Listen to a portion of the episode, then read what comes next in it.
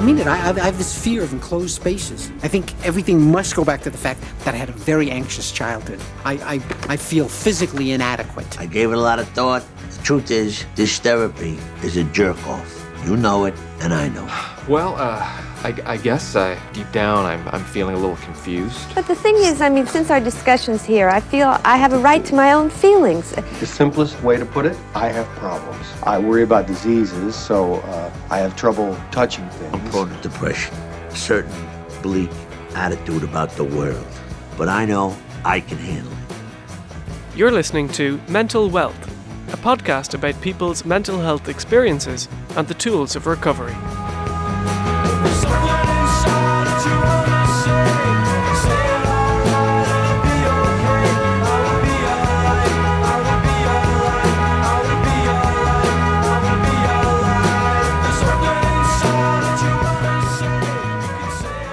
Everyone, welcome to Mental Wealth with me, Simon Tierney. This is episode three in this series of podcasts for Newstalk, in which we discuss a different mental health condition in each monthly episode. This show is not intended to be a substitute for professional treatment, but rather an exploration of mental health issues and the tools of recovery. In this episode, we're looking at bipolar disorder, and my guest is Ciaran from Dublin, who works in the hospitality industry. Ciaran, thanks a million for coming in to us today. How are you? Good, Simon. How are you? Very well indeed. So, are you well today? I am well today. Um, I'm very well, actually. I mean, it's good to come in and get a walk around the city and then get to see if I can spot George Hook in the building. And did you get soaked on? yeah, it was quite. Uh, there's quite a few downpours, but I was lucky enough to bring a brolly with me. So, um, let's just get a little bit of context just to start off, uh, Ciaran. You started to suffer with bipolar when you were in your late teenage years. How long was it before you were diagnosed with bipolar disorder? Um, it was probably I was I was diagnosed with bipolar disorder in 2011, but I never really had an answer for what was wrong. But it was never really that that one was really wrong. It was just that I thought I was having fun all the time. So, what age were you when you got the diagnosis? I would have been 28. It was basically I was I had a very downward spiral and um, my mood got really low and I was feeling suicidal. So I ended up being admitted to hospital for a couple of months, and that's when we got the diagnosis of what was wrong with me. Um, we'll get to the hospitalisation um, shortly, but I suppose in terms of establishing the talking point today, which is bipolar disorder, like a number of mental illnesses, it can be difficult for people to understand, people who haven't experienced its symptoms before. Can you try and explain how it works in terms of its depressive and manic elements? Everyone that suffers from bipolar, their condition, each one is unique, sort of in a in a roundabout way. Some would be very down, some would be highly up, you know. But it's sort of when you get the two, you could be down all the time, and you could get one upward episode, and that's where they come out with the diagnosis, or so I'm told. So basically, you know, it's sort of it's not the it's not the usual thing that you would see in the television of you know they they they they, they class bipolar affective disorder of sort of people that are really erratic from extremely sad to extremely manic. It's nothing like that at all. It's very complex in its own way, but I would sort of say maybe, you know, for me, it was sort of, I thought I was living a, a champagne lifestyle on a lemonade income, if that makes sense. So, for you, um, the manic periods were more prevalent. Yes. So, how long would that last? Uh, Do you know what? If we could go out today and go and bottle this manic stuff and sell it in the pharmacy, we'd be like Breaking Bad, you know what I mean, Yeah. part two. Yeah. You know what I mean? People would be queuing up to buy for and they would pay any money. It's amazing. And you'd be Heisenberg. Yes, yes, and you'd be Jesse, and we would definitely be rich men in Dublin. Uh, but uh, it's it, it, the manic. I suppose the manic side at the time is brilliant, but I mean, when it's when everything gets back to normal, you're just sort of waking up and saying to yourself, "What what did I do? How did I do that? Why did I do that?" And that's when the depression stage hits in. Okay. You know, So, how long would the manic period typically last? Like a few days, a week? Three weeks, four weeks, Okay, sometimes two weeks. It, it it all depends on the situation and what your triggers are and what sets you off. Yeah. You know, and that's that was the that's the really that's the that's the scary thing because you don't know you could have ten thousand euro in your pocket and you could blow it all because you could just walk into a pub, buy everyone a drink, go out, see a homeless man, kid him out in a new suit, put him up in a hotel for a week, go to a casino, put five thousand euro all on red, walk out, not a care in the world. But it could be two weeks later when you realise what you've done, then you start feeling depressed. When you're in that manic period, in that zone, are you lacking a filter or is there something that's because uh, the reason why I don't go out and do those things that you've just listed is because I suppose there's a filter in my brain that's telling me that there are con- consequences to all of those actions. What is it about being in the manic zone for you that you're not able to have that filter there? Because you don't because it's so good. No one is on your level. You are you are on a higher level. In your own mind you're on a higher level and people might be thinking what is he going on about? No one is on your level. You're untouchable, you know, mm. so you just don't realize. But you are the best person and every but when you are that person everyone wants to be your friend. You can I've just been plenty of times that I have had manic episodes where I could be out with friends and by the end of the night there's around 40 people around. They're all buying us drink and they want to come out and have a party with us because you're just so hyped up. And anyone that may disagree with you or just you don't want to relax there just calm down you're sort of saying what are you talking about? I'm having the best time ever. Come on yeah, just come yeah. along for the ride. Jump in Um, you told me before uh, when we were uh, communicating via email that there's a song by the Dave Matthews Band with a lyric that's particularly evocative of your experience of bipolar. Can you tell me about that? It's about a if you when you listen to the song, you know he he goes through a few different scenarios, different things, but he says it's about the monkey that comes down to the street and the monkey gets into a lot of trouble. But the model, the moral of the story is that the monkey should learn to stay up in his tree. That's with the mania. The mania shouldn't come down and have the party. The mania should just stay up in the tree. So when I hear the song and I hear specifically the lyric about the monkey, I always think about the, the manic side of bipolar. see the little monkey sitting up in his monkey tree one day. Decided to climb down run off to the city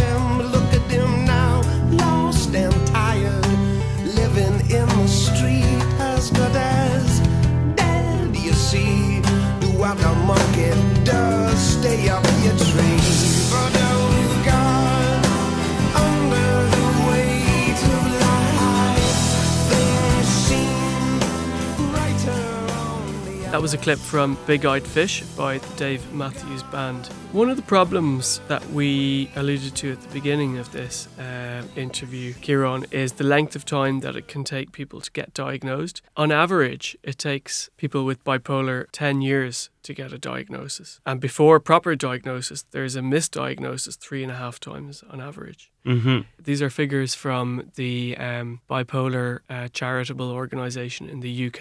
Mm-hmm. They were the figures that were closest that I could get. Um, why do you think it takes people so long to get a proper diagnosis?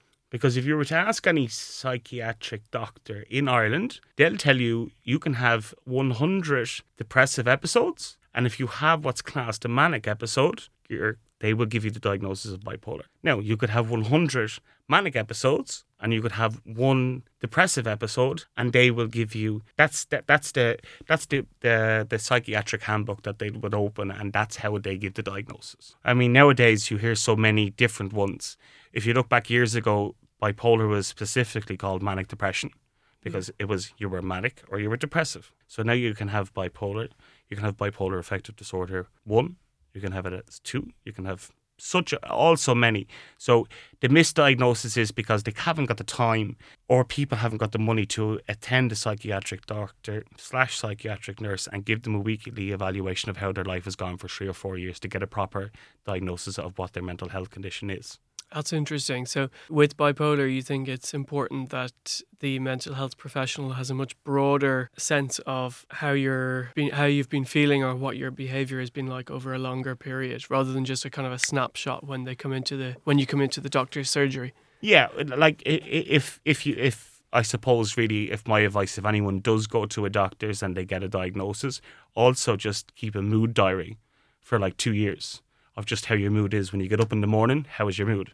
In the afternoon, how is your mood? In the nighttime, how is your mood? Just rate them out of ten. Ten being really happy, one being really sad, and do it for two or three years, and then go back to the doctor if you you know I mean you haven't been able to attend monthly or, or bi-weekly or whatever the case is and let them look over your mood diary and then they might be able to see a pattern That's a really good advice. When you were on the manic end of the spectrum, can you ex- try and explain what that feeling was like for you? You're seven years of age you're in bed you're getting up and you know that it's christmas.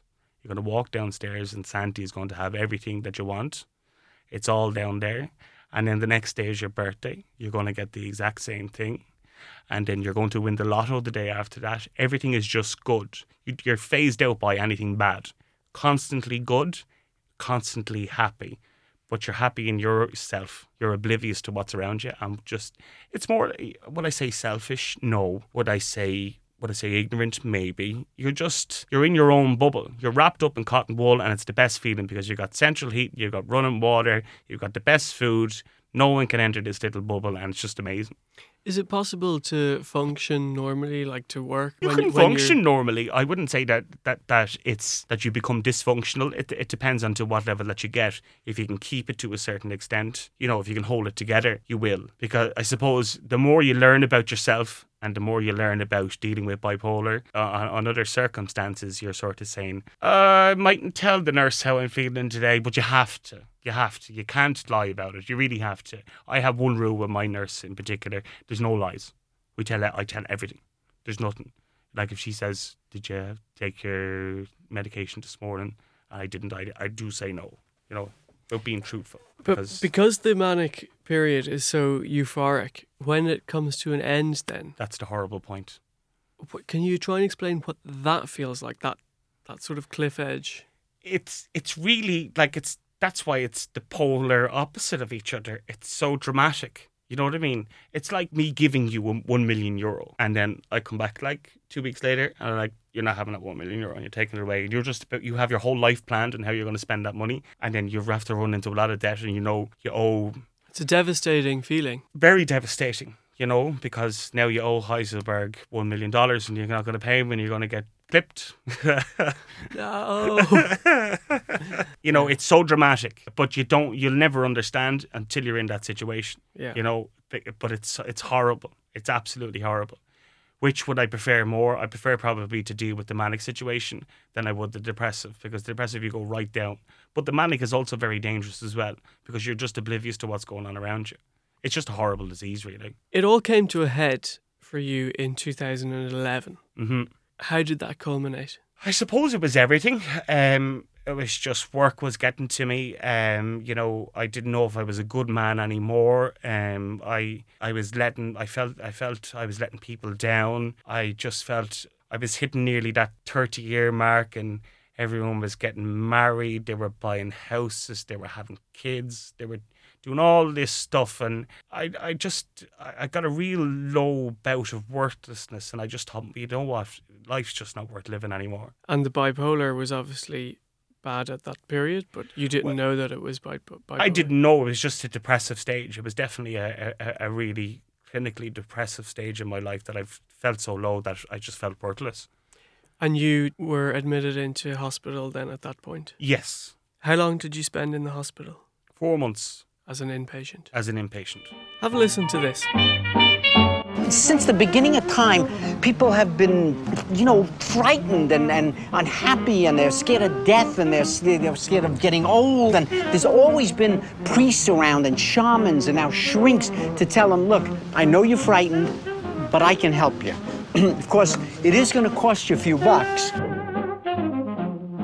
That's a scene from 2003's Anything Else by Woody Allen, which leads us into the whole area of getting better and therapy and things like that. Um, while you were in the hospital, Ciaran, can you describe the treatment that you received while you were in there? Treatment while I received was first of all they had to get my medication correct. When you take a tablet, it just doesn't work straight away. You know, you've got like nearly 14 days, 15 days to see if there's an improvement. While I was in the hospital, there was um, very practical things that were good. Um, there was yoga, which uh, I still do the odd time, but I wouldn't be able to do a backflip or anything like that.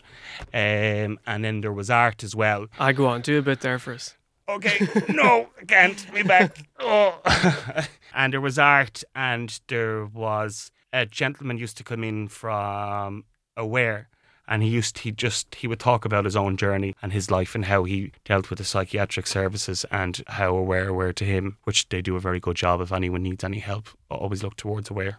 Was there any cognitive behavioral therapy (CBT) used with with your bipolar diagnosis? No, uh, because I would be a public patient. So um, at the time when I was attending hospital and when I was discharged, altogether in the country in the public health system, there was five CBT experts, and uh, the waiting lists were quite long. So Wow. I went to a therapist instead that was provided by the HSE, which done just as good job, but the person that done the best job was my psychiatric nurse. That's who I talk to every week. Yeah, tell me about your psychiatric nurse. That was part of your care package when you left the hospital as well, that you would see your psychiatric nurse on a weekly basis. Um, I would see her on a weekly basis, and And that's a free service. that's a free service and um, a brilliant service for me.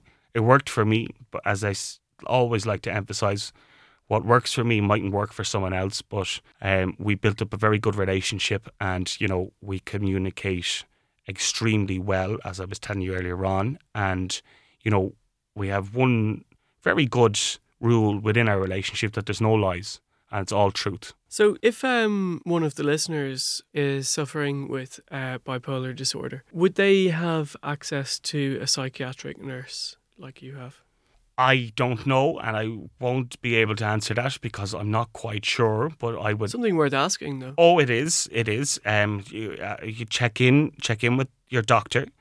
If your doctor can give you no help, your psychiatric doctor, check with your with, with, with, with your GP, and ask. You know, How are you now with your with your bipolar condition compared to four years ago when you were in the hospital? How has it changed for you? bipolar disorder. I have my bipolar in order. That's the best way to describe it.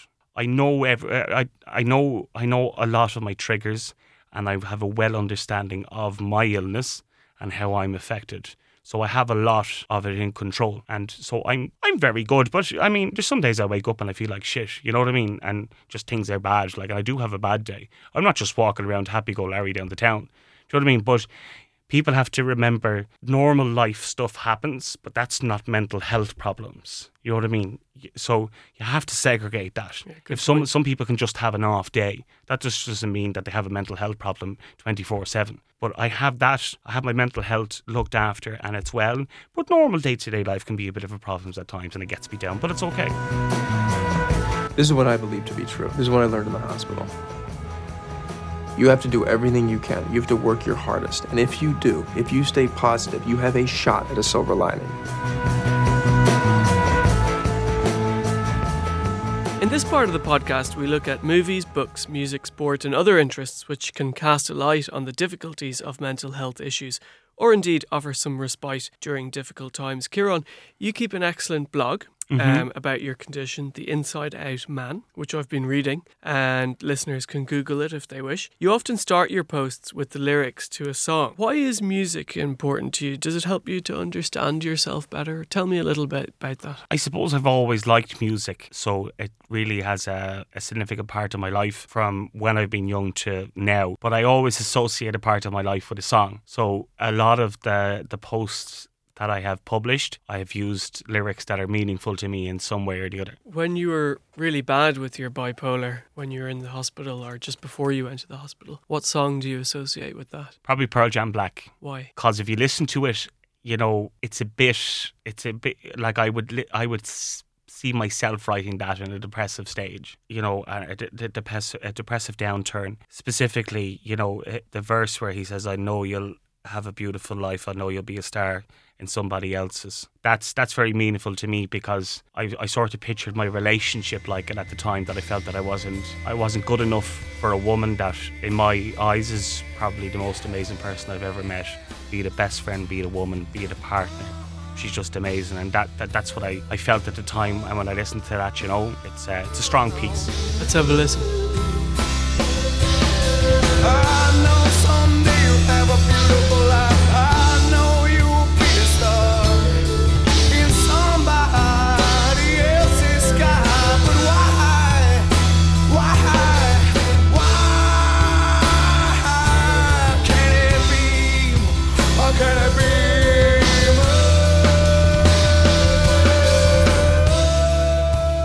Were telling me before, Ciaran, that you got a dog a couple of years ago. I did, yeah. Called Lola. Yes. What sort of dog is she? Lo- he? She, she, Lola. Lola is. Um, I'm a big dog person. Is so- a golden retriever, and Oh, she's uh, amazing, absolutely amazing. The best thing that ever happened to my life. Probably sometimes I don't realize how good she is, you know, but I'll be lost without her.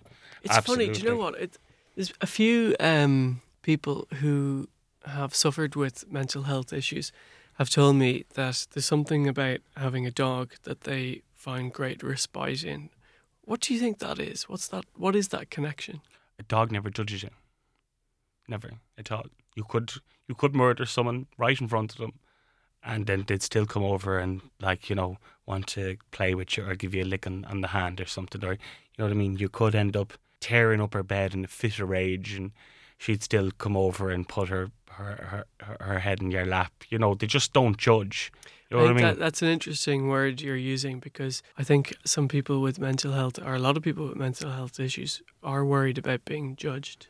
Very much so. And, you know, I suppose we're getting a lot better in Ireland. And uh, I think that's down to the, you know, the likes of See Change and other people that do such good work, you know, but we still, we as a nation don't like to be judged. You know, we're too apologetic. Like, So uh, that's Lola. Lola's doing well, is she? yes. What age is she? Still very active and very giddy. She's six Good. and she's mad as a brush. Um, I, for me, I think fiction, novels, etc., can offer a wonderful respite to mental health sufferers. I, uh, when I was suffering with my own mental health problems a few years ago, I remember specifically that I was reading a book called The Slap Mm-hmm. by uh, Christos Tsiolkas, if that's how you pronounce his name, Greek writer.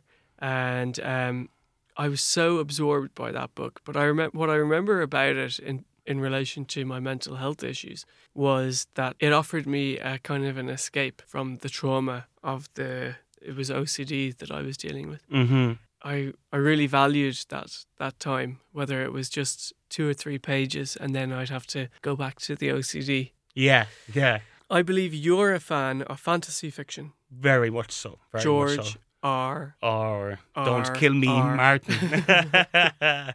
yeah, um, and Tolkien as well. I suppose Tolkien was my first love, but yeah, I really like the A Song of Ice and Fire books, but I loved originally The Hobbit and Lord of the Rings. There's a bit of useful information. J.R.R. Tolkien used to visit County Clare on his holidays. When he visited County Clare, he asked a farmer to bring him out on a tour around County Clare, and he brought him to a cave called Gollum Cave. No way. So two weeks ago, there was a father and a son stuck in a cave down in County Clare. That was Gollum Cave. Wow. That's where Gollum. That's where the cave came from. That's where the name for Gollum came from. Yeah, from yeah. Gollum Cave. That's fascinating. And also, when Bilbo comes across Gollum, he's in a cave. Yeah. Wow. So it all started in County Clare. Yeah, it all started. we claim everything in Ireland. Yeah, I know. Yeah. Basically, we wrote The Lord of the Rings. Everything. but um, when you were feel when you were struggling with your mental health issues, did you find that reading fiction was helpful? when I came out of hospital, I read the books again, all within seven weeks. Yeah. Just locked away. That was it. Reading that. I went on a massive reading. I think I must have read around forty books when I came of hospital.